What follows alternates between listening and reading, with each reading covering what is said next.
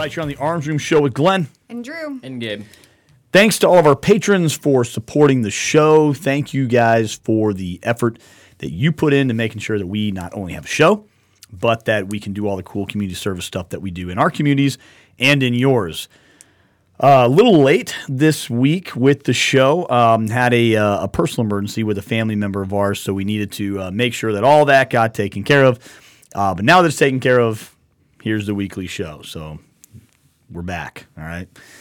Um, if you are an Independence Training alumni, don't forget to get on the alumni forum. Go to our website, trainingaz.com, go sign up for the alumni forum.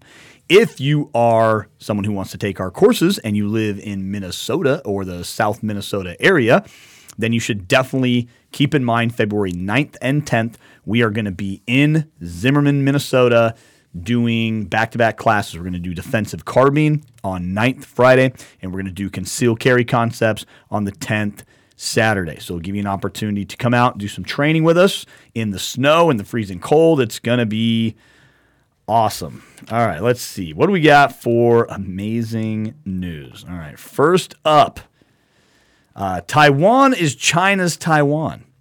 Beijing says Taiwan's ruling party is not representative of popular opinion. So basically, what this means is uh, Taiwanese people elected someone who doesn't really like China. China, of course, has always said that Taiwan belongs to China. The United States supports independent Taiwan uh, and have pledged to defend Taiwan for capital gain. For definitely for capital gain. So there's a lot of shit happening here, right? And as, as the U.S. is is relatively unable to respond to these problems um, uh, abroad, just because we're uh, we got our forces all over the place. We don't have the same forces we normally have. We don't have the financial backing, et cetera, et cetera. Uh, it's pretty possible China can make a move for Taiwan. Now, what does this really mean? Like, wh- how does this affect us? You know, last week I was talking on the show, but like, I don't give a fuck about what's going on in Ukraine. It's not because I don't like Ukrainians. I don't give a fuck about what's going on in Taiwan. It doesn't because I don't like the Taiwanese. I do care about what's going on in the Ukraine from an aspect of I watch how that war is being fought. I watch how the civilians are having to, you know, defend their own homeland and how they're having to continue their own lives while war is literally being fought, fought in some cases at, at their back door. However, I don't overall care about sending them money to support their war. I'm happy to watch it from a distance because it's not my fucking problem. Yeah. However, everything in the world affects us in some way. So, with Taiwan, for example, think about the fact that Taiwan makes a huge portion of our semiconductor chips. They make a huge portion of internal electronics, motherboards, things like that. These things, these products are used in everything that we use. So, what happens if that becomes disrupted? I, I see it more of a problem. That that's obviously a big aspect of of China taking Taiwan. There's there's that like strategic gain of that chokehold on that. I see the bigger problem is just the continued expansion of, of their modern Silk Road concept, which they've been Yeah. doing for quite a few years now. Yeah. But it's just that will be a huge foothold for them and a huge victory and a lot of momentum for them to just start branching out further and farther than they already have. I mean, the way they do it is very smart, right? Like they come into countries that are super poor or have a ton of debt and they say, mm-hmm. hey, let us bring our people in. We'll hire your people. You can work with our people. All you have to do is give us this land, and it's going to create so many jobs. It's going to pump your economy, X, Y, Z, and the other. And these countries really don't have any other choice, and so they buy into it, and then they're able to just boom build a logistics line mm-hmm. or whatever they're going to build right through there, and, and then the amount of money that they are now owed is essentially sometimes like more than the country's worth or whatever this is worth to them, right? So now they have the land as well, not just where they were building, but the whole damn thing, mm-hmm. right? So it's it's a big, very complex thing. China plays the long game, I think, very very well. Whether it's that kind of stuff or like more elite capture, they, they're very good at playing the long game. They're so damn good at playing the long game because they've been around longer than we have. Right. I mean, that's something to really remember as well. And their mindset is completely different. It's and it's a it's a long game. It's a true long game mindset. Right. Like they're looking at the the empire continuing for another millennia. Right. And the way they look at it, I mean, this is like their century of shame or whatever they mm-hmm. call it, call it, right? So everything they do is to reverse that. So they are mm-hmm. I think this is what the people in the US don't understand because we don't think that way, but their mindset is so drastically different than us that when we hear like, "Oh, those people are willing to die for what they believe in," and Americans are like, "Oh yeah, sure, we are too," and it's like, no, not No, the way not. that not not the way that they are Yeah. whether it's you know people in the Middle East or people from China, their way of thinking is so Totally different. different that people here just do not comprehend that Mm. whatsoever. You know, And so I think, and really what this means to me, uh, from our aspect of being able to do whatever we need to do, right, um, is you've got to be able to start stocking up on supplies that you think might be affected by international conflict. Like, it's not a bad idea to take a look at your daily use items and go, where is this fucking shit made? Like whatever you use on a daily basis, maybe you use a lot of batteries, or maybe you use a lot of a certain type of chemical, or maybe you use a certain lot of medication, or you use a certain type of electronic, or whatever it is that you use on your daily basis for your hobbies, for your jobs, all that kind of stuff. Think about like, okay, where does this stuff really come from? Like, when was the last time you saw where's my toilet paper made? yeah, Because now a conflict in that area might mean that you aren't going to get access to those supplies anymore. Right. A conflict in a certain part of, let's say, the United States, and certainly other places in the world are going to affect logistical and supply lines. So start really paying attention to your daily use items. Go, where's this stuff come from? Do I need to find alternate sources for it? Do I need to find alternate venues for it? And do I need to start fucking stocking up like crazy on this shit to make sure I've got the right stuff? yeah. It's a huge thing. I mean, near that island in Taiwan, in those kind of neighboring areas, is one of the largest trade routes besides the one that goes past uh, what is it, Singapore? Mm. You know, some of the largest naval trade routes in the world. I mean, everything goes through there. Mm. And it's like, so if they have that, they've got their man-made islands. How easy it to say, okay, no more trade goes through here, Yep. right? No Yep. more trade. That's it. We own it. No more trade. If you come in, you'll be intercepted with military forces, right? That, I think that's something that could definitely realistically happen. So here's a good uh, story, a medical reminder for everybody on two fronts.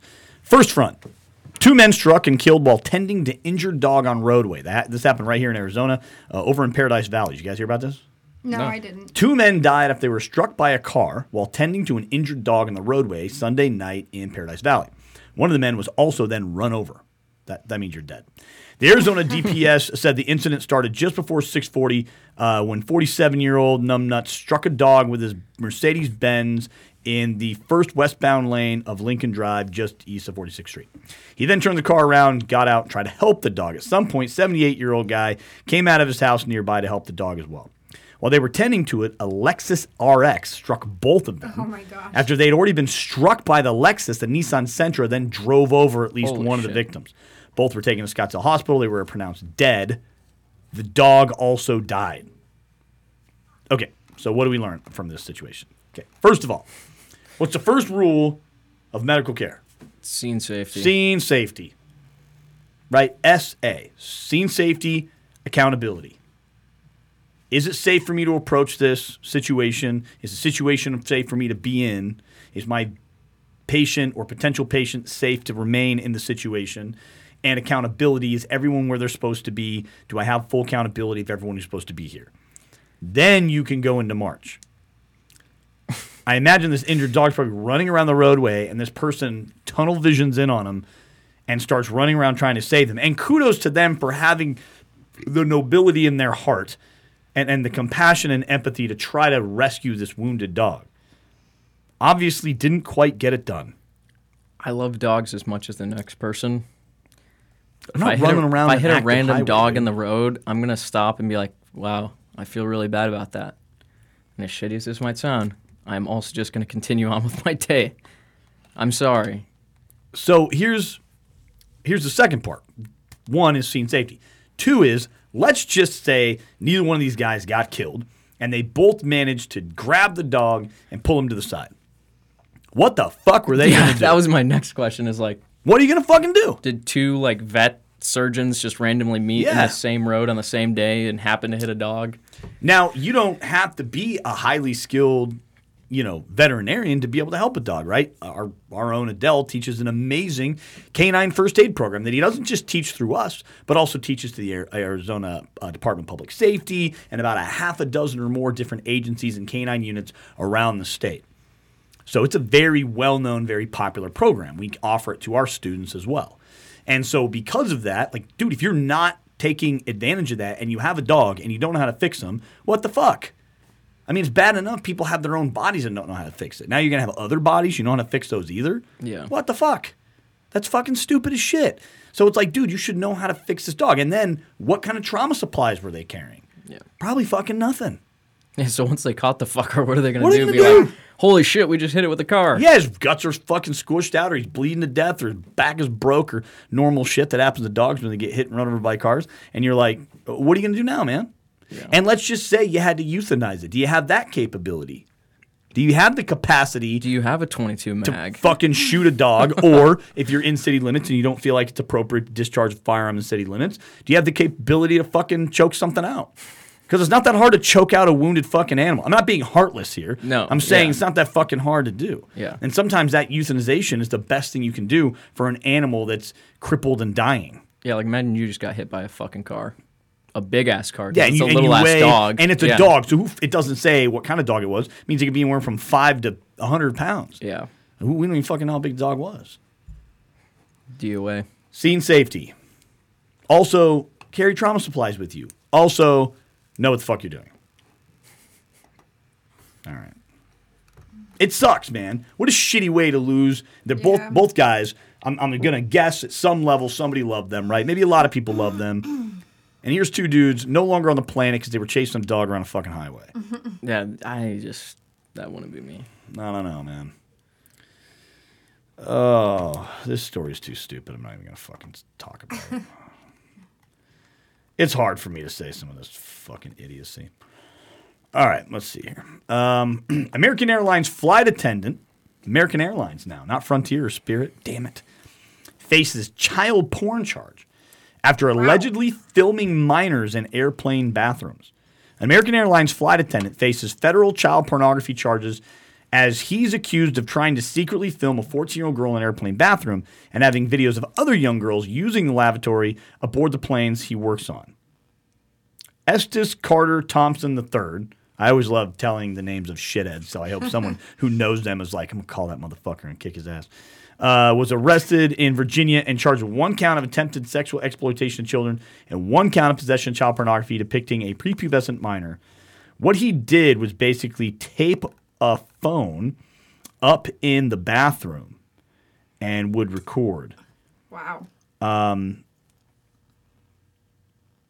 After the flight attendant left the bathroom, the girl entered to find red stickers on the underside of the open toilet seat, which read inoperative catering equipment and removed from service. It is alleged that beneath the red stickers, Thompson had concealed his iPhone to record a video. The girl took a picture of the concealed phone and returned to her seat to show her parents. So, I, I, you know, there's some things that I go, man, I wish that didn't have to happen to people. And then there's some things that go, there's that meme with the, it's like Billy Graham or whatever. He's like, Lord, I've seen what you've done for other people, and I want you to do the same for me. Like the one that David just sent us about um, Yeah. the 15, uh, the guy who accidentally bought 15 AK 47s for like 100 bucks or whatever, Yeah. you know? And it had that meme, Lord, I've seen what you've done for other people. So I'm like, okay, this girl didn't get filmed. Okay, that's the that's the win of the story, all right? So I, I, I think in my head, like, Lord, I've seen what you've done for other people, and I want you to do this for me, all right? I want one of my daughters to come back. We're on family vacation, all right? I'm enjoying myself. I'm in super relaxed mode, which not everyone gets to see me in super relaxed mode. When people see me in super relaxed mode, they sometimes don't recognize me. Is that true? We've bumped into Yeah. students. Like we bumped into a student paddleboarding one time, and I'm like, so, I'm like shirtless, board shorts, flip flops with the kids, beer in hand, sun hat, cruising down the fucking river on my paddleboard, and he, our student rolls up and he's like. Glenn, you know what I mean? Like, I've only ever seen you in boots and pants talking about killing people or whatever. Like, I'm like, yeah, man, I don't do that most of the time. but, uh, but I'm in super relaxed mode, or I'm on a plane, I'm just hanging out, getting ready to go on vacation. Maybe I'm He coming back. usually sings to himself too. He's like, Yeah, I do. I sing a lot. And uh, maybe I'm coming back from a trip, you know, and now I'm like super vegged out. I'm like super. And, and one of our daughters comes over and is like, hey, dad, look what I just found. I'm like, okay. I would go to the front of the plane and I would start beating the fuck out of everyone I encountered from seat one all the way back to seat 286 or whatever until someone told me who the fuck put the phone in the bathroom. You know what I mean? It's like how I it's how I envision like if someone ever like kidnapped my kid, I'm like, oh okay. I don't really know what to do. So here's what I do know how to do. Scorched earth. I'm just going to start with my neighbors. And if they don't know anything, I'm going to keep moving down the line, burning down houses and hanging people from streetlights until eventually someone fucking knows something. You know what I mean? And whoever knows something is definitely going to be like, man, this guy's on a fucking rampage. Yeah, I should probably fucking do something before he gets to my house, right? Like, my point being is, I would not handle that well. Yeah. As a father, I, I can see some guys would be like, "Oh, excuse me, flight attendant, miss, somebody did this." I would like walk in there, rip off the phone, and goes, "Whose fucking phone is this? Whose phone is this? I'm opening up right now. I'm gonna find out whose phone this is." And guess what? We're all in a fucking metal tube, Yeah, we can't go anywhere. Yeah. and there's no one on this flight that's strong enough to fucking stop me. I guarantee it. So once I find out who this is, you're fucking dying. Here. At 10,000 feet, your life fucking ends. Wherever we're headed, you don't get to go there. you know So what I how mean? did they figure out it was? It doesn't say. I- I'm assuming she told her parents. The parents probably told the flight attendants. Flight attendants were like, oh, that's so and so's phone. He was a fucking flight attendant. Uh, You know, people male think that attendant. these these cases like this aren't an isolated thing, right? But like these people clearly take jobs to get They totally do. like specific advantage yeah. and access Yeah. to kids. Oh, yeah. Time and time again, I mean, you see it all the time. It's No, like the school teacher, the janitor, the football coach. Yep. You know, yeah. And it's why it's so important to talk to your kids about this kind of stuff and to recognize those kinds of things. Like, hey, if you see something out of place, like we teach our kids, if you see something out of place, it's because it's out of place. yeah. And worst case scenario, it's nothing, Yeah. right?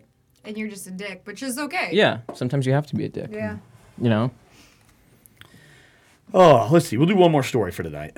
Uh, what do we got? Oh shit! I almost just fucked uh, everything up. All right. Um, Al Gore, everyone's favorite guy. How is this guy still relevant? How is that guy still? What alive? did Al Gore ever actually do? And he's not a war hero. He's not a, a professor. He's not a fucking astronaut. He's not an inventor. Uh, he claims to be, but uh, he's not. All right, he's a nobody, right? And people still like give a shit about what this fucking guy says. So this is what he says. All right, at the recent uh, COP28 climate change conference, he says that social media has disrupted the balance that used to exist that made representative democracy work much better. And basically, what he's saying is people having access to information outside of mainstream media sources is a threat to quote unquote democracy, and that social media algorithms need to be banned. And his whole basis on this is that essentially he's unhappy that misinformation can be fact checked by individuals and not continued to push bullshit. Does this guy work for the fucking CCP or what? like, Remember, this is the same guy that, that predicted the North Pole would be ice free in five to seven years, like 30 fucking years ago. This guy's a fucking idiot. All these people are fucking idiots. Like when I look at this dude, I'm like, this guy's a fucking idiot. And everyone like him are just fucking idiots. And yet we still allow them to have relevance in our lives. We still allow these people to be elected officials. We still allow them to make decisions for us. We say, you know, he don't make no decisions for me. Full fucking shit. He's at the goddamn climate conference. oh, you want to talk about fucking climate change? Every time I drive down the 17 or the 60 or whatever, and I see those like, what is it? Fucking ozone advisory billboards, you know, that the, the city puts out Mm-hmm. Yeah, on yeah. like the, the shit. Every time I see one of those, I just think Taylor Swift's dumb, stupid fucking blonde ass has probably taken eight private jet fucking rides today. Yeah. which is more than my little Ranger Yeah. will ever put out in my entire fucking existence. Oh, so Yeah.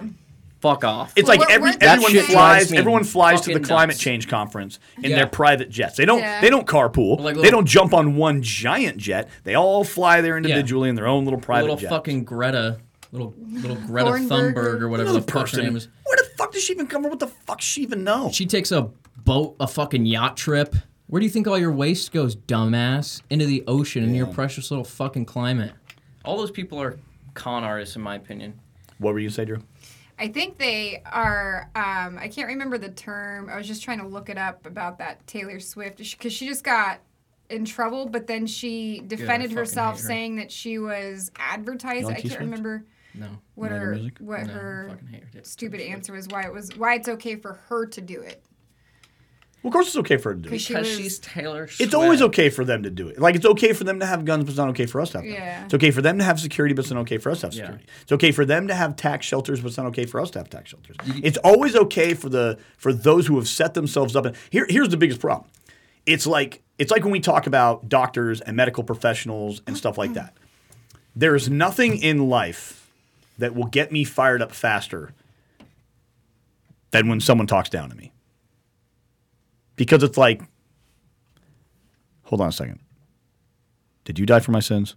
Yeah. Are you the Savior Jesus Christ? Unless you're the Savior Jesus Christ, you don't have anything on me, dude. I don't give a fuck how many years you did X. I don't give a fuck what company you work for. I like I hang out with CEOs of the major fucking corporations. Major corporations for products you use every fucking day. Those are friends of mine. My friends are the head trauma surgeons. My friends are CEOs over here. My friends are command sergeant major over here or lieutenant colonel, colonel general over here. These are the people I hang out with. And none of them talk down to me, even though they fucking could, Yeah. because they understand one simple thing they're just fucking people. So anytime somebody uses their station in life, whether they've acquired that through skill or manipulation or, you know, it's been passed on to them or whatever. Anytime someone uses that to look down on other people, fuck you. Like that's a that's an immediate fuck you to me. So as soon as some fucking celebrity, like when I I've had the opportunity throughout my career, especially because of the career I'm in, to work with mostly through training stuff, a variety of different celebrities, from athletes to movie stars to political officials, etc. People who are famous, some of them infamous, to be honest. And uh, I wouldn't work with anyone who fucking talked down to me Yeah. because there's regular fucking people. So they do exist. So I can't label all of them like that. But the vast majority of them are the T Swifts and the Al Gores and the whoever the fucks who think they're fucking something where it's like you are not better than the average person. And the only reason that the average person continues to get shit on, continues to overpay for stupid fucking concert tickets, oh, continues my to pay too much fucking fucking gripe with tax, her. the, the people who mm-hmm. continue to pay too much fucking tax money, et cetera, et cetera, is because they everyone has forgotten that we are the fucking power. Yeah. We are the power. Slaves are slaves because they allow slavery. That's it. Ten We're grand to go see that bitch fucking run her yap.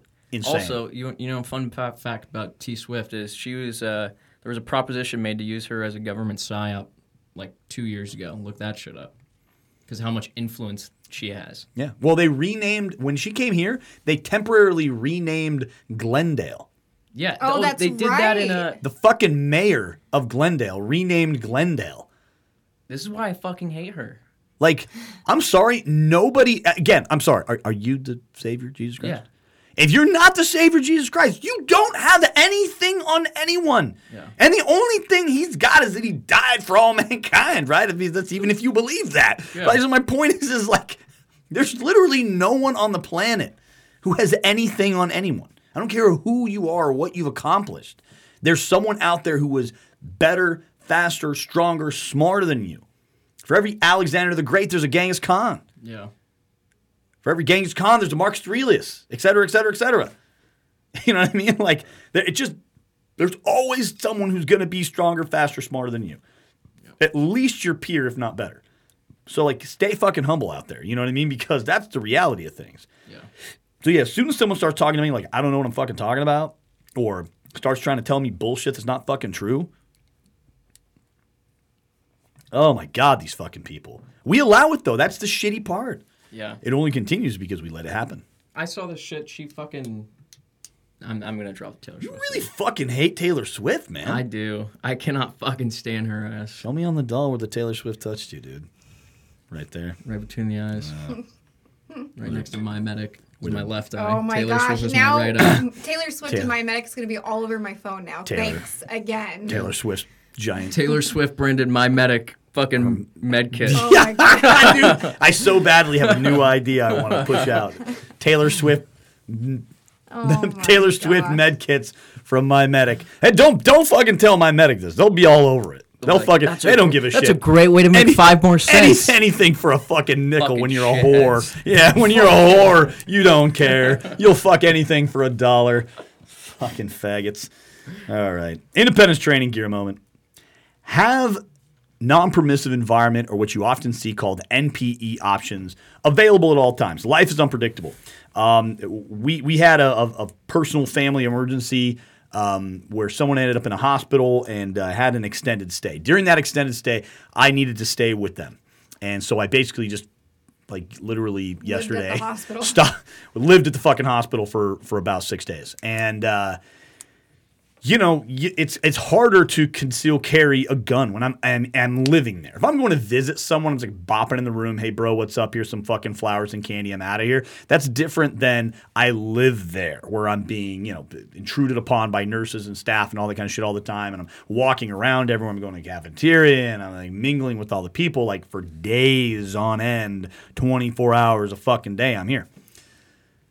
But that doesn't mean that I walked around unarmed because there's parental conflicts in the hospital. There are criminal conflicts in the hospital. There's crazy people who might come to the hospital. There's active shooters who might show up at the hospital. There's um, upset, disgruntled employees who might be at the hospital. So, yeah, violence might still be available uh, as an option there. So I still had non-permissive environment tools on me at all times. Honestly, no one ever said anything about my clinch pick, so I just carried my clinch pick everywhere. And it's concealed underneath my shirt, and it's really easy to conceal underneath my shirt. But I had a couple other tools that are relatively easy to keep handy. So just be thinking about like it's cool to have your EDC and your badass loadout and all your cool guy shit. But what if you're all of a sudden it's like I literally went from I'm heading to a rifle competition to I am going to the fucking hospital and now and literally with what I had with me, I'm now living at the hospital for six fucking days. Yeah. You know, and that that was my life. Um, so what do I have with me at all times that I can use in potentially non-permissive environments? So life's unpredictable. You never know. Consider some tools you can carry with you everywhere you go. You want some options? Highly recommend looking up our boy over at uh, PHL Knives. Go to Instagram, look up PHL Knives. Got a great Etsy store, phenomenal fucking tools, all plastic options, some really great stuff.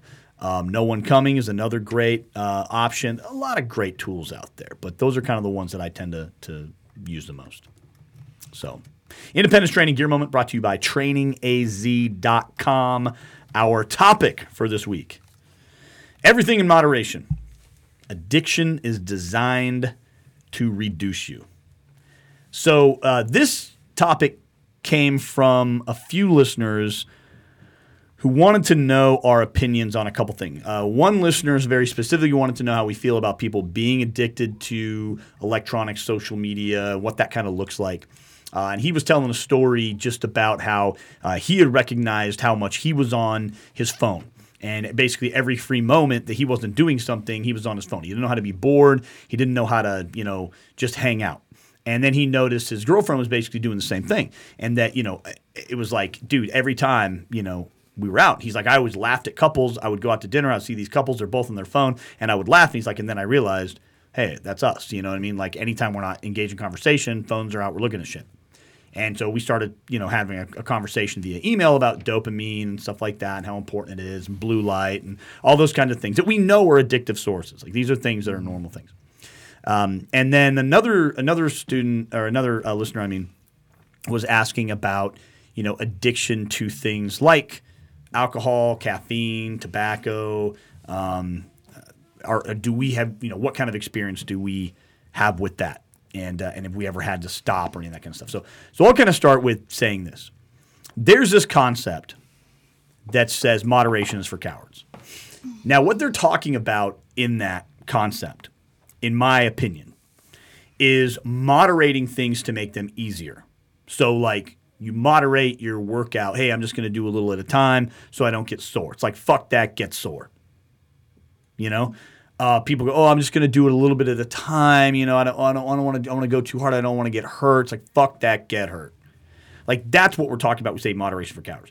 We're not saying moderation in things that are dangerous or even deadly to you is for cowards. Moderation is needed in some things in life. And and so to give you guys some like here, you know, everyone who's listening to the show knows at some point in time I'm you know going to tell personal stories. I think there's a lot of value in that. And uh, so for a, a, good part of my early 20s, I, I was incredibly heavy drinker, and uh, and I had my own reasons for that. And uh, and most people are like, oh, is the military? No, it's my ex-wife. If you ever met her, you know exactly why I drank so fucking much.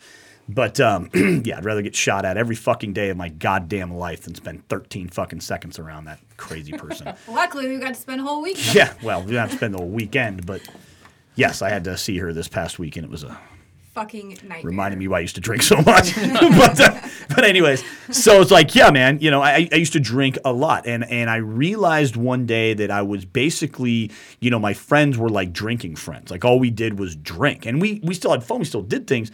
But I was like, do I really have anything in common with these people other than just drinking alcohol? Alcohol. You know what I mean? Like, is alcohol? Are we alcohol friends? Are we anything else? Can we do anything else without this?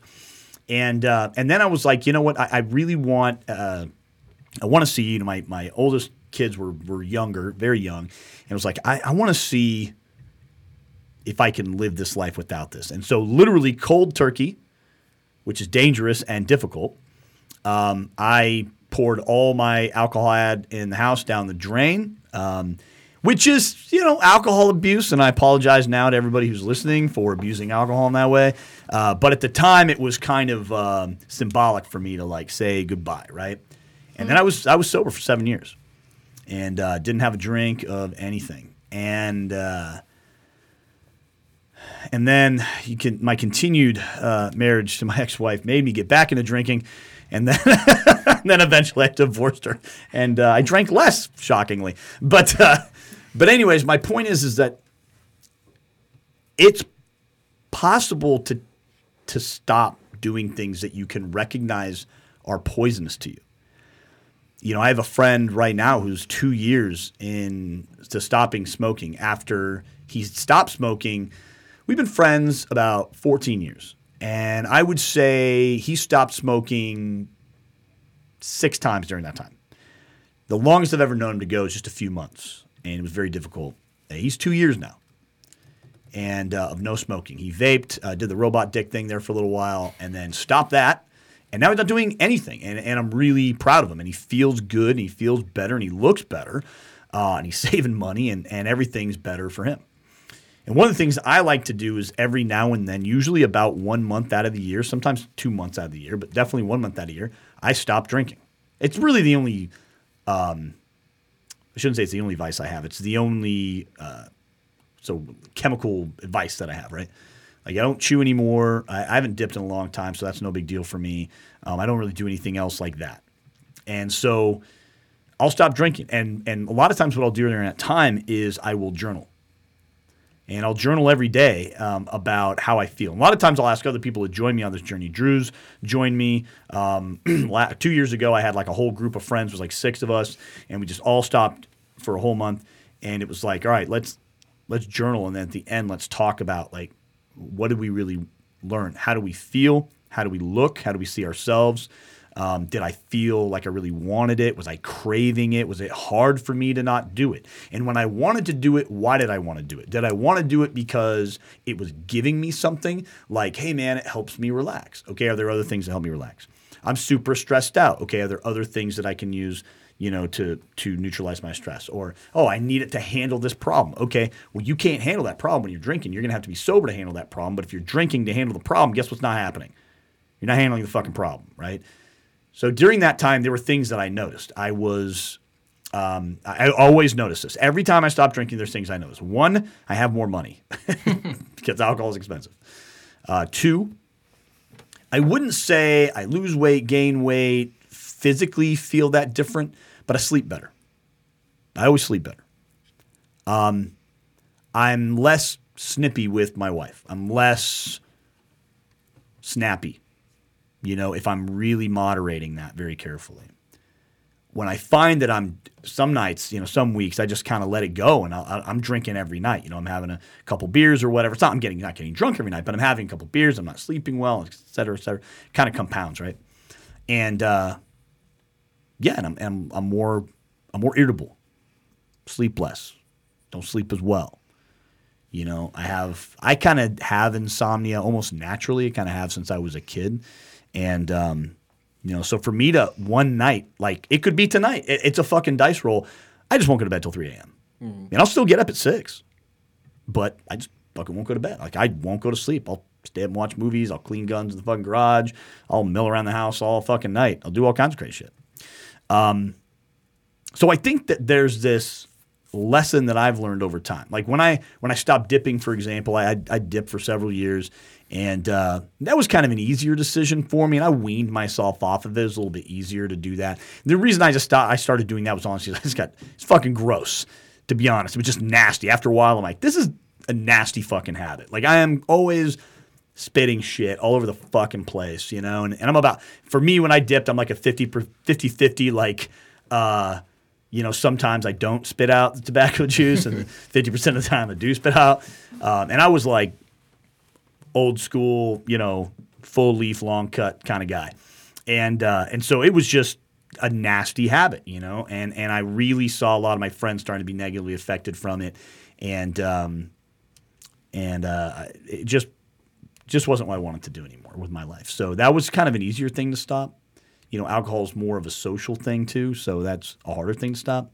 When I stopped cold turkey, uh, I used to get thirsty for several months. I would get so thirsty. I would stand at the fucking sink and just drink cup after cup after cup after cup of water. I mean, like my belly was just like fucking distended with water. You know, go piss a gallon in 30 minutes because I was just so, I was craving it. You know, because I was so, my body was so used to it. That was hard. Um, now when I stop, it's not as hard because I'm not going as hard in the paint with drinking. Sometimes I go days, you know, and I won't even touch a beer. Like I was just in the hospital for time, never touched a drink. I didn't need to, didn't want to, didn't care to, you know, till last night when we got home. I I hadn't had a beer in almost a week, you know, and so I think that there's you know there's a difference there. But understand that anytime you feel like you're addicted to something, you're reduced. And I've talked about alcohol, maybe a little bit of tobacco, but there's other things. You can be addicted to social media. You can be addicted to work. You can be addicted to pornography. You can be addicted to um, playing video games. You can be addicted to spending too much time by yourself. You can be addicted to anything that gives you an easy dopamine hit. Anything that doesn't have effort into it. And it's easy to get addicted to that. You know, I mean, we, we talked about like, you know, pornography addiction before on the show and how many guys struggle with that. It's so easy, you know. I remember when I was a kid, uh, when the internet first, well, for, before internet, right? I'd have to go, like, you had to, like, you had to know somebody who's like big brother or dad had like some Playboys under their bed. You know what I mean? You like sneak in and steal that shit so you could look at some boobies. Um, that wasn't really that hardcore porn. You know, usually naked chicks that most of us considered quote unquote porn when we were kids. Once the internet came around, when I was like in high school, um, you know, dial up, you, you know, to download one naked pic of a chick was like thirty fucking minutes. You know what I mean? It's just like this. This, this is this is too much. This is, I don't have this kind of time. You know what I mean? Like I'm a busy guy. Um, and then as faster internet and more video services, and then and then now everything's free, right? There's all these free services. I mean, it's not hard to go on the internet now and find pornography. So now when I've got to deal with my sons and pornography, it's so easy for them to get it. And it's I heard one time that it's hard to define pornography, but you know it when you see it. And it is kind of hard to define. Like, what is is looking at Victoria's Secret uh, catalog pornography? Right? Is watching this movie with a sex scene in is that pornography? Like, what is pornography? I was like, you'll you'll know it. You'll know when you see it. I'm not saying those things are or aren't. I'm saying you'll know when you fucking see it. And so when you look at like the dopamine hit that happens there, I was working with a friend of mine years ago who was very addicted to pornography to the point where it was affecting his marriage. Um, it was affecting his personal self. It, it was uh, he was tired all the time, um, and he was really down on himself. He had really low self confidence, and he was viewing pornography several times, many times a day. Um, it, it's shot. I'm not even actually going to say the number because it's, it's fucking crazy. All right, and it was you know his wife knew about it, and it was affecting their relationship, and so we're sitting there. Remember, sitting on the tailgate of his truck, and he's telling me about everything, you know, and I, I don't know what to do, and blah blah blah. And I'm like, okay, so like what what about that dopamine hit is so like such a big deal? Like why why can't you find that somewhere else? You know, why do you have to look up that, right? Well, obviously, most of the time, especially for guys, pornography is obviously going to freaking you know lead to masturbation. Like it's definitely going to go that route. And so he's like, yeah, well, you know, it's just that that that do- that that dopamine hit, you know, an orgasm. And I'm like, dude, what's that? What's that last for you? Like a couple seconds, right? He's like, yeah. And I'm like, and then and then you feel bad about yourself. Well, how long does that last? Longer than dopamine hit? Okay. He's like, yeah, but then that's why more times throughout the day I'm seeking out that dopamine hit. It's like, okay. And I'm like, well, why don't you just try to go, you know, pursue your wife more? Like, why don't you just go, you know, you're married, dude. Go make that woman your porn star. You know what I mean? Like, to, and be that way to her. That's how it fucking works, bro. You know? And he's like, uh, yeah, you know, rejection. The woman on the screen never rejects me. I'm never rejected by that. And I couldn't get in that vein, but I understood. I'm holding a beer in my hand right now. I understood. I'm gonna say we literally Based all on- us have drank. they, there's this there's this great country song, okay, and I am a country boy, so I don't mind country music. I like all music, but country music I'm okay with. There's this great song, and I listen to it quite a bit. It's pretty funny, and there's a lot of great songs about beer um, in uh, in country music. But there's this great one called uh, "Long Neck" or um "Long Neck Cold one? Beer Never Broke My Heart." Yeah. right? And and it's this whole song about like this guy's like, man, like there's there's this constant in my life, right? You know, he's like women and jobs and you know sports teams and uh, everything's come and gone. But man, this beer right here it never broke my heart. And so as I'm sitting there talking with this guy, I'm like, man, I don't totally understand what you mean. But I can fucking I can get down with what you're talking about, dude. Because sometimes I can go to a drink, and I've definitely done that in the past in my life. You know, for the for the first little bit of my time out of the military, I, I, I had a really really fucking hard time. I was I was very low.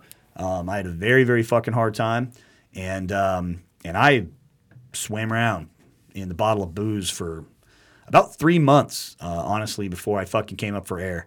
And um, and realized I, I was going broke and I had to like maybe get a job and and guess what, dude? Now you have to be a member of society and shit. You know, turns out you didn't die in the last three months, so looks like you're still kicking around. You got to do some shit now. And so my point is, is like I could understand what he was talking about.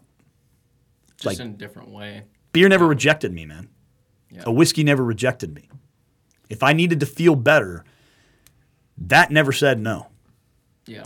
Friends could say no. My family said no. Women have definitely said no. You know, my jobs have said no. My life has said no. God has said no. But But beer never said no. You know what I mean? And I- so, I, I totally get what you're saying because like when I first met you guys, I still wasn't drinking yet. fucking broke you with that shit.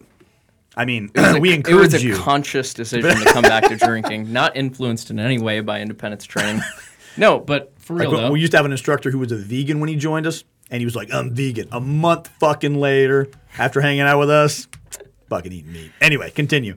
But yeah, I mean, the same way. I mean, you've got all these different things going on in your life, and it's like, fuck, I'm just gonna have a drink. Mm. You know what I mean?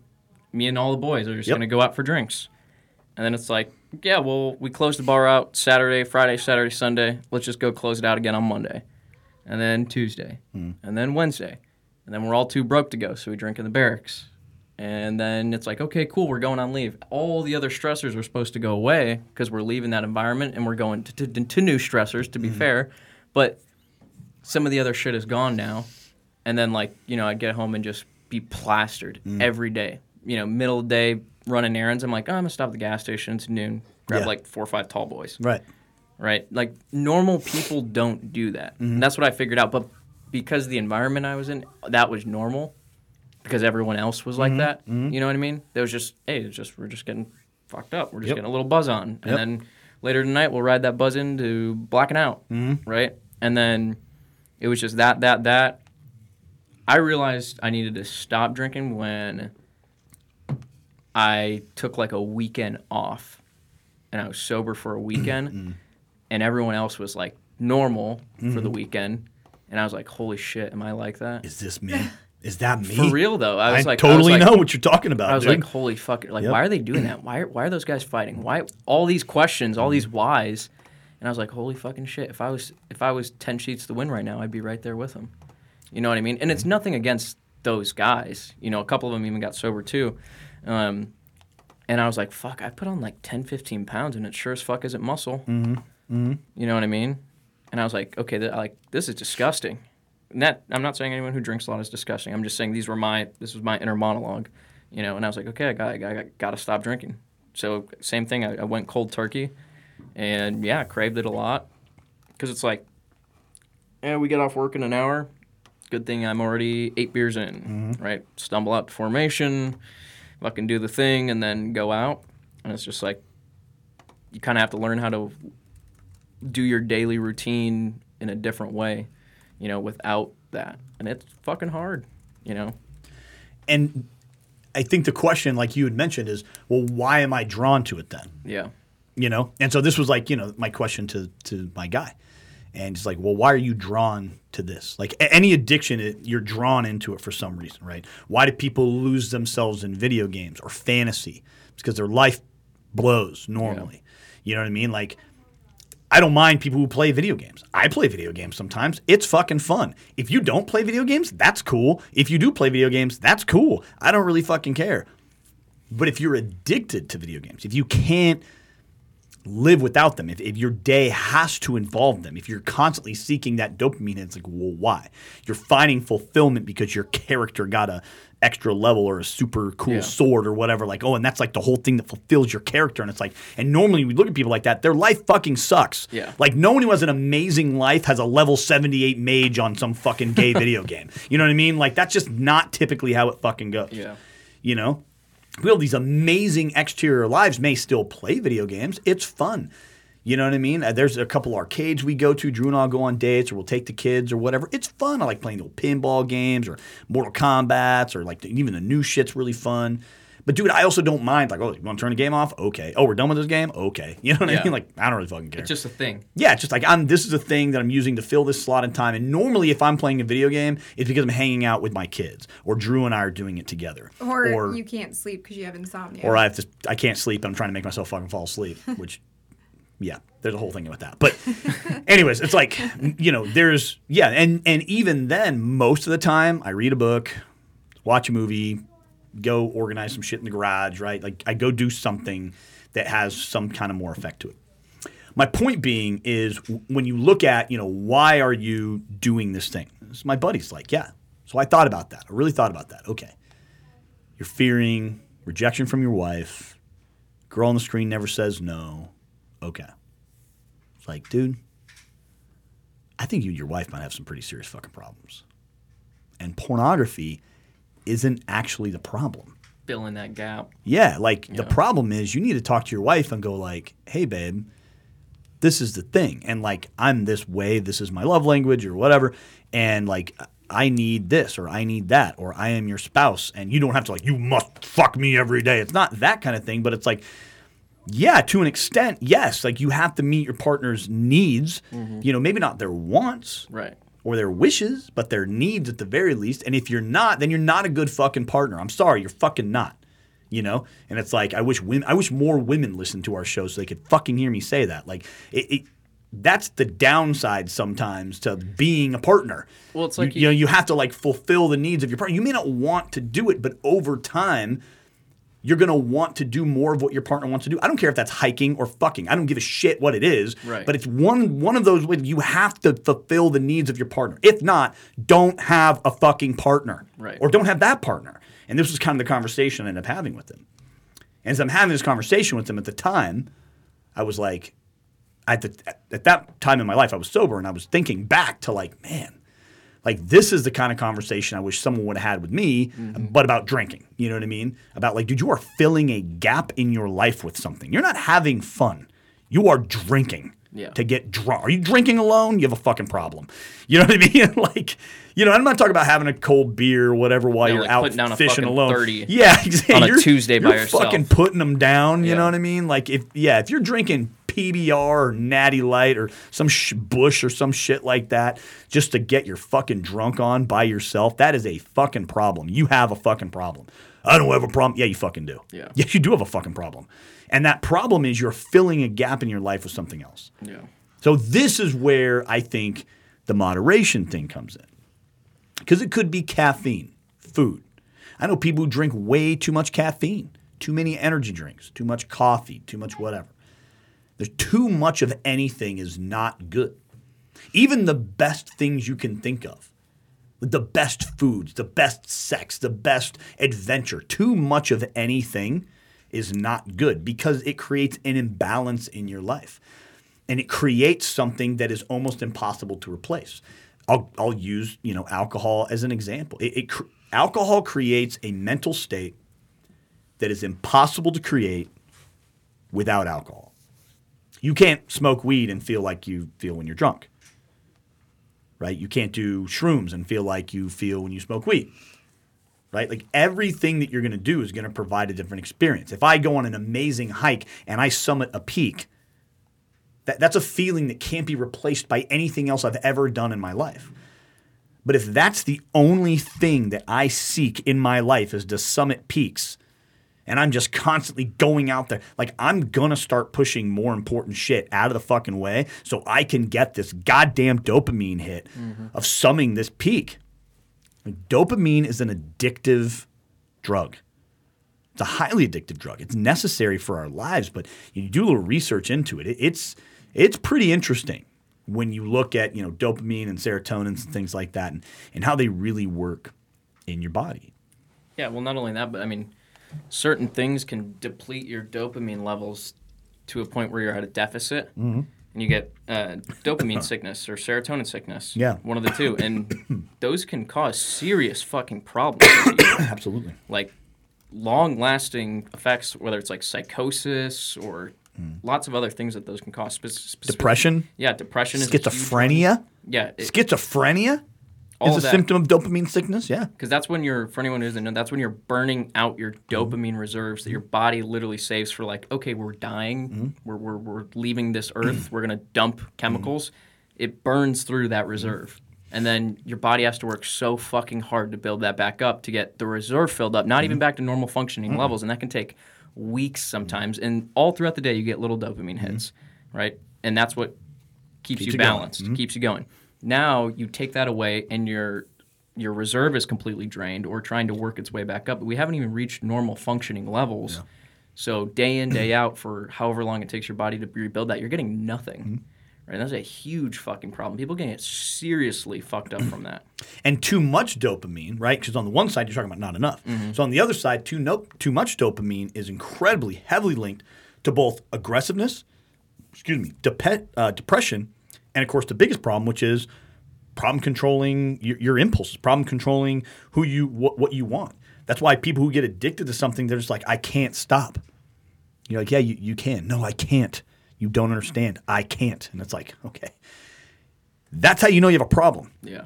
if you can't stop it, if you can't put your phone down, if every single time, I, I want you guys to, to try something because social media, blue light, all the shit that they're using in your phone to very specifically psyop the shit out Yeah, of all of America. heavily engineered. Incredibly engineered. The way, uh, the way that Instagram presents things, the color of your screen, the way that you hit like and it's a heart, all of those fucking things, all of those things were not accidental. It's a giant fucking psyop. So I want you guys to run this test on yourself. And you may pass it or you may go, fuck, I have a problem. Run this test. Start counting throughout the day how many times you reach for your phone. Not to make an important phone call, not to receive or send an important text, But how many times when you're sitting there doing nothing, or at work, or driving down the road, or stuck in traffic, or whatever, how many times do you reach for your phone? If you're a parent, remember that your little people are watching you. And they're watching how you spend your time. You know, I spent this last week with a family member in the hospital. I did everything I could to stay off the phone. I made important phone calls, I sent important texts. If he was asleep, I would try to do my Instagram shit during that time, or I would post during that time, or whatever. But it's like, if he was awake, man, I was on it right? I'm not, not on it, I mean, but on him. Like I was, I was in the moment. I was present because this was an important time in my life. And I watched. I felt that urge sometimes to like, where's my phone? Where I gotta go? No, I don't. So I was reading reports recently, um, and and actually just ordered, uh, or I'm, I'm researching, I should say, and I I think I'm I'm ready to make a, a good purchase decision because it seems simple enough, but an alarm clock. When I grew up, all we had was alarm clocks, so we got our asses up. And the second alarm clock was my father don't let it get to the second Yeah, alarm don't get to clock. All right. Unless you love five gallons of bucket of water in your fucking head, or you like the mattress being flipped over on you. Uh, if you dig that shit, then the second alarm clock is for you. All right. But but if you just want to like not do that, first alarm clock. The alarm clock went off one fucking time, and then we got out of bed. It was a challenge a friend of ours, Tyler, um, gave me for 30 days. Was um, he, he does something called the 100 Day Challenge, which is actually really cool. If you want to look it up on Instagram, it's called the 100 Day Challenge. Really good challenge. But um, one of the things he does for uh, that he challenges, you know, people like his friends is like, hey, for 30 days, get up on the first alarm.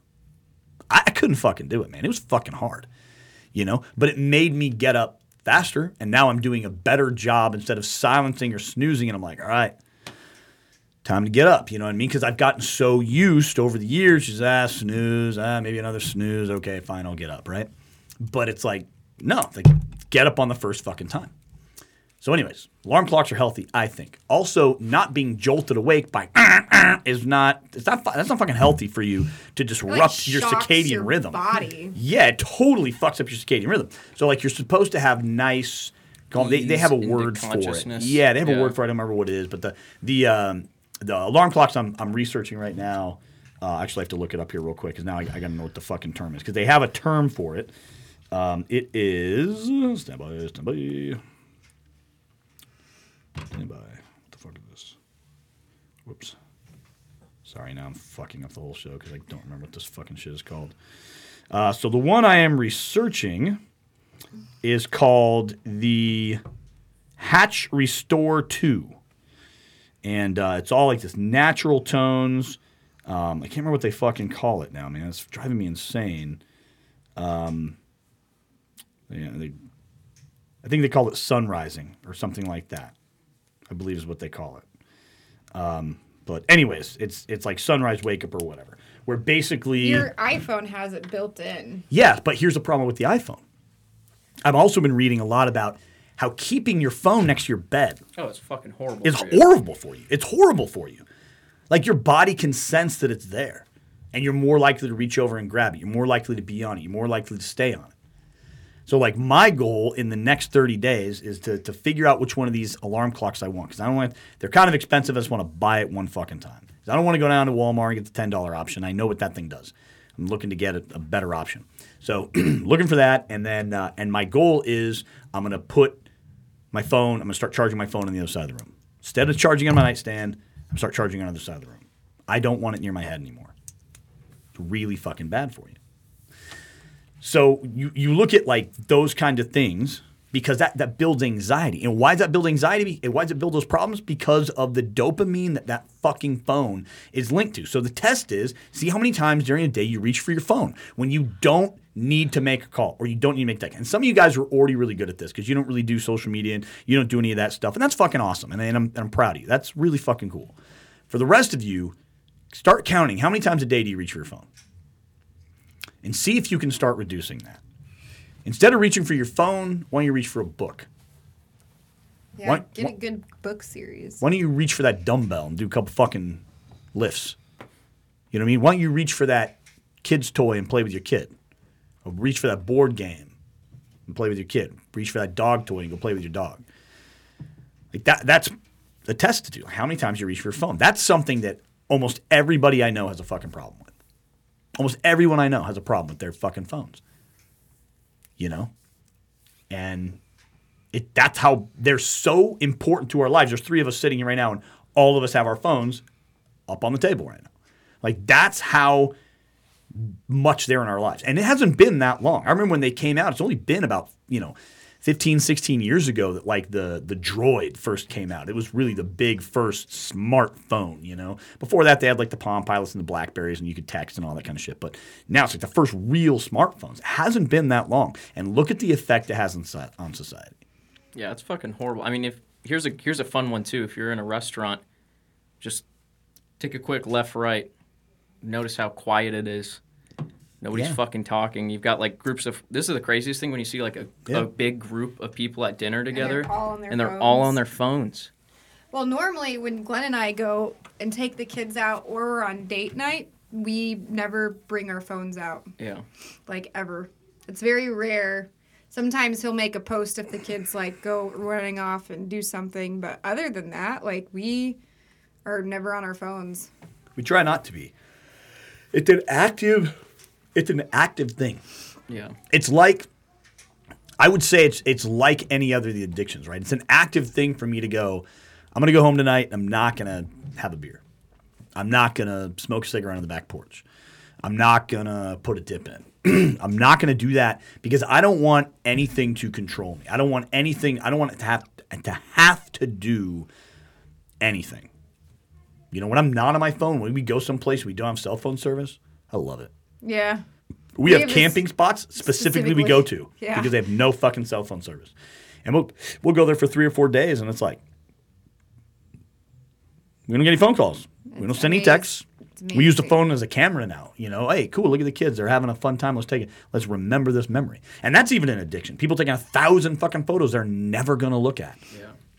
You know, everyone like watching. Like I always laugh. You know, at any graduation or event you go to, no one's watching anything anymore. looking through Everyone's recording. Phone. when the fuck are you going to watch the fucking video from the stands of the fucking high school football field bleachers of your kid ant size on your fucking screen walking across the fucking thing? Why don't you put your goddamn phone down, watch with your fucking eyeballs, and build a good old fashioned memory? Yeah.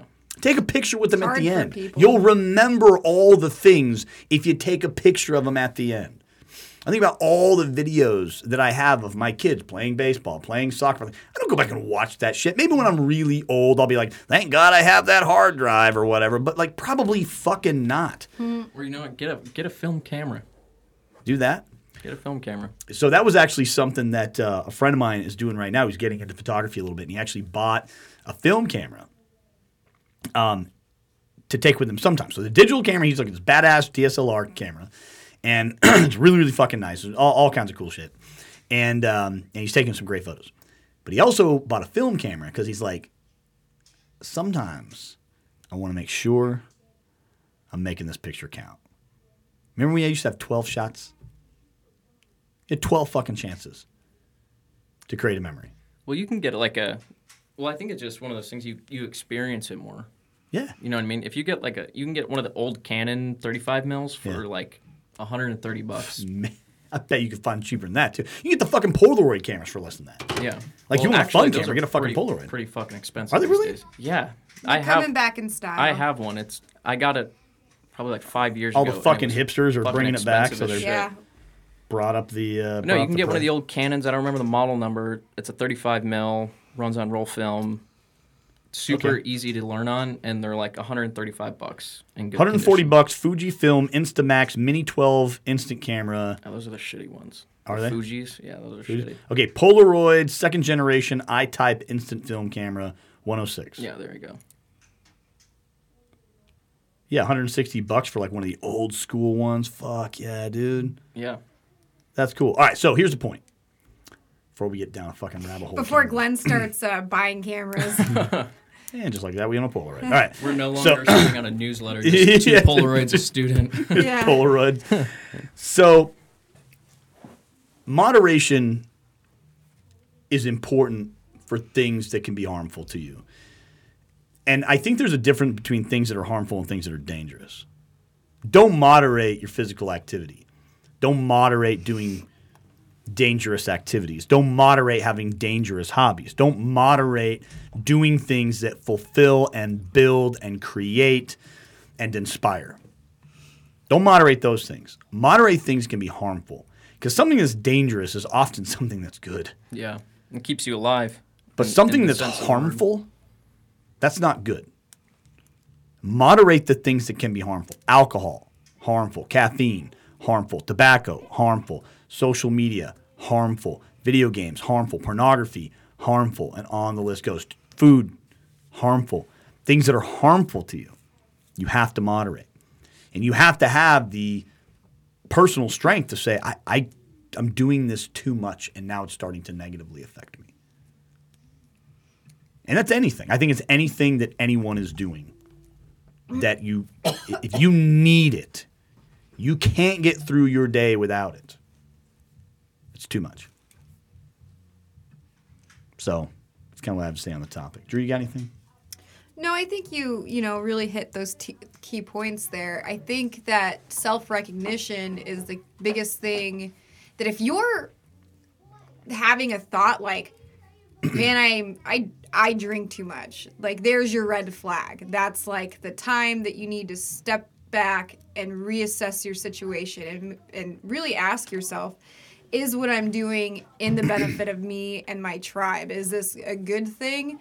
if I'm consciously saying I'm recognizing this in myself, but then not actively working to fix it, that's a problem. That's a big red flag. That means that you might be beyond the help that you can do by yourself to get you to stop. And you might need interventions like maybe just someone helping you be held accountable for certain things.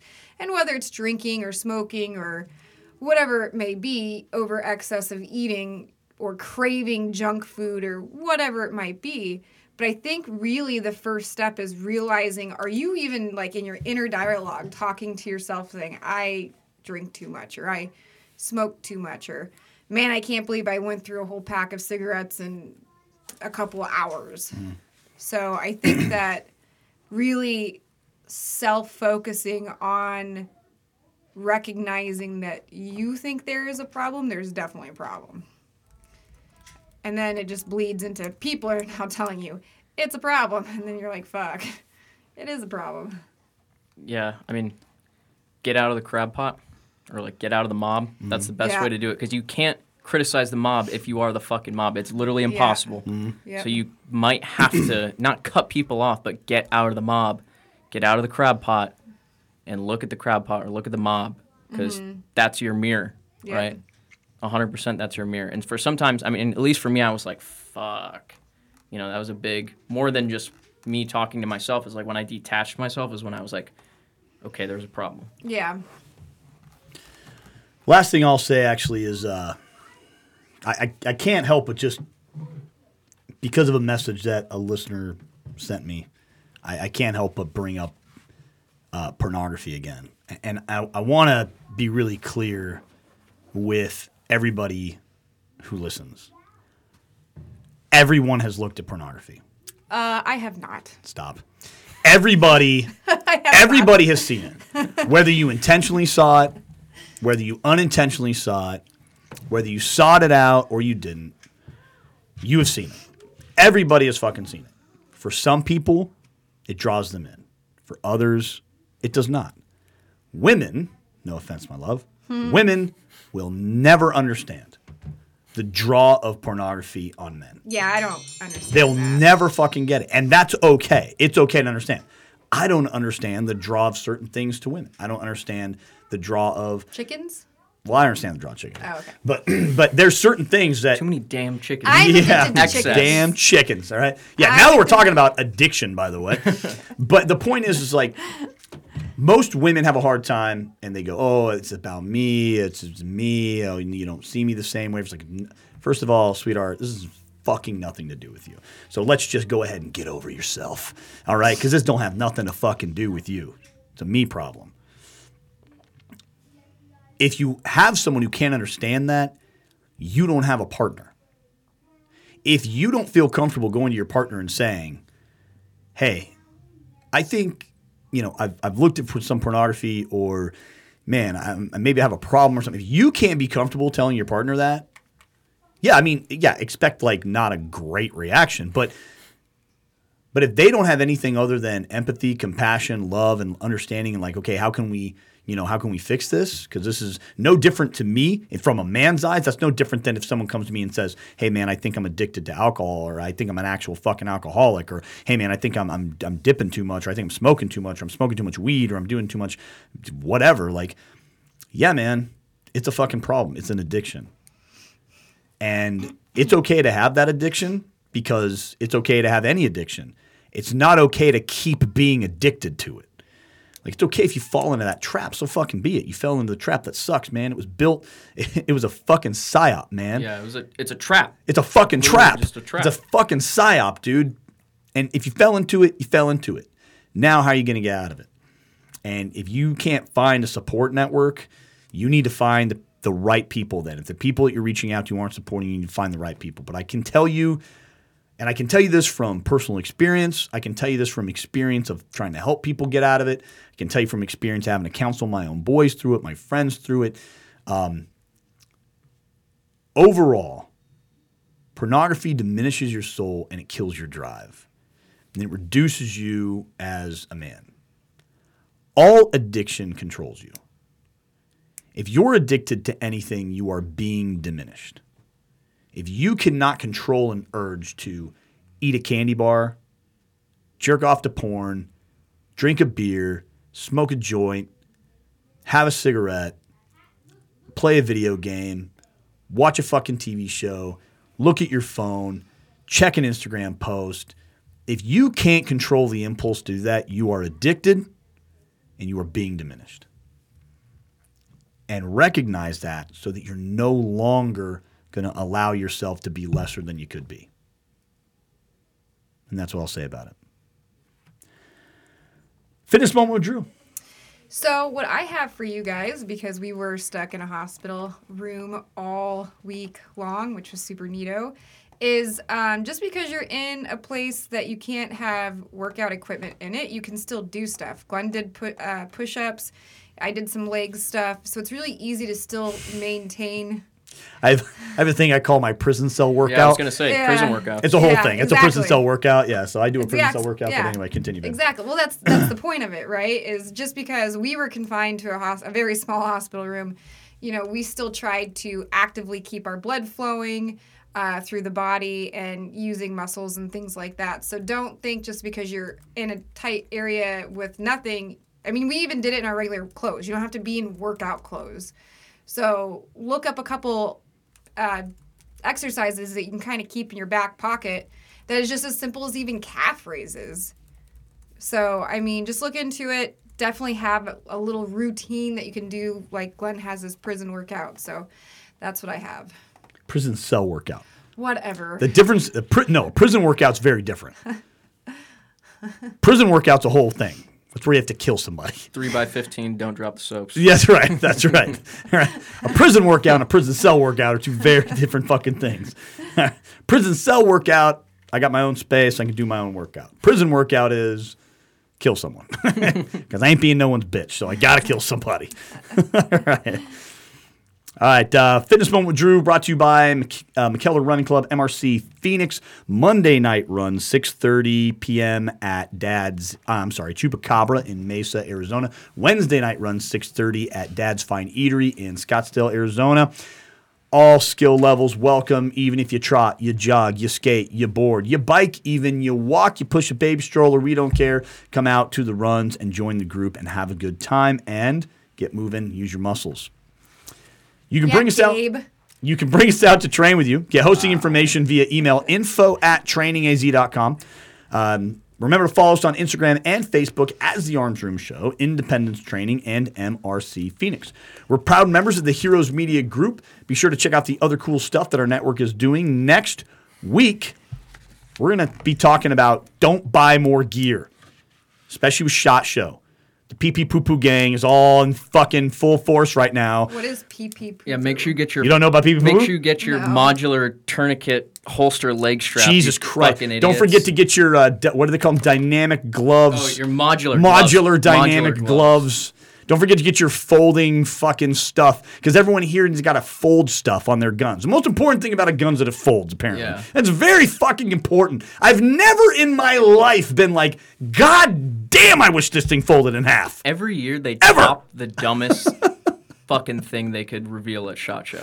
And Every it year. just keeps going. And Recoil, I love you guys. I've written articles for Recoil. I've done classes for Recoil. I love the guys at Recoil. Stop posting the gayest shit you can find unless you're actually trying to find the gayest shit. Please find useful shit. Is shot show going on right now? Oh yeah. Oh yeah. Oh, I don't ah. know. You know my other. We have okay. a lot of invitations that we're not going to. if you if you post shit from Shot and you say day two at Shot, I want you to understand that all I gathered from that is that you can keep track of fucking days. I hope you. I hope that. I hope that hurts you. For me, I'm like day two at shot, considering homicide. you know what I mean? Day three at shot, considering suicide. You know, so, yeah, fucking shot show. I've not been. those patches free? dude i went for probably nine years uh, eight years maybe um, i've missed the last few years and honestly i haven't missed anything i wouldn't say i've been missing it bob if you guys uh, understand that reference all right next week we're going to be talking about don't buy more gear You already said that. i know but i'm restating it so i can say the whole fucking thing okay. build more skills because we went on a fucking shot show Ah, rant Gotcha.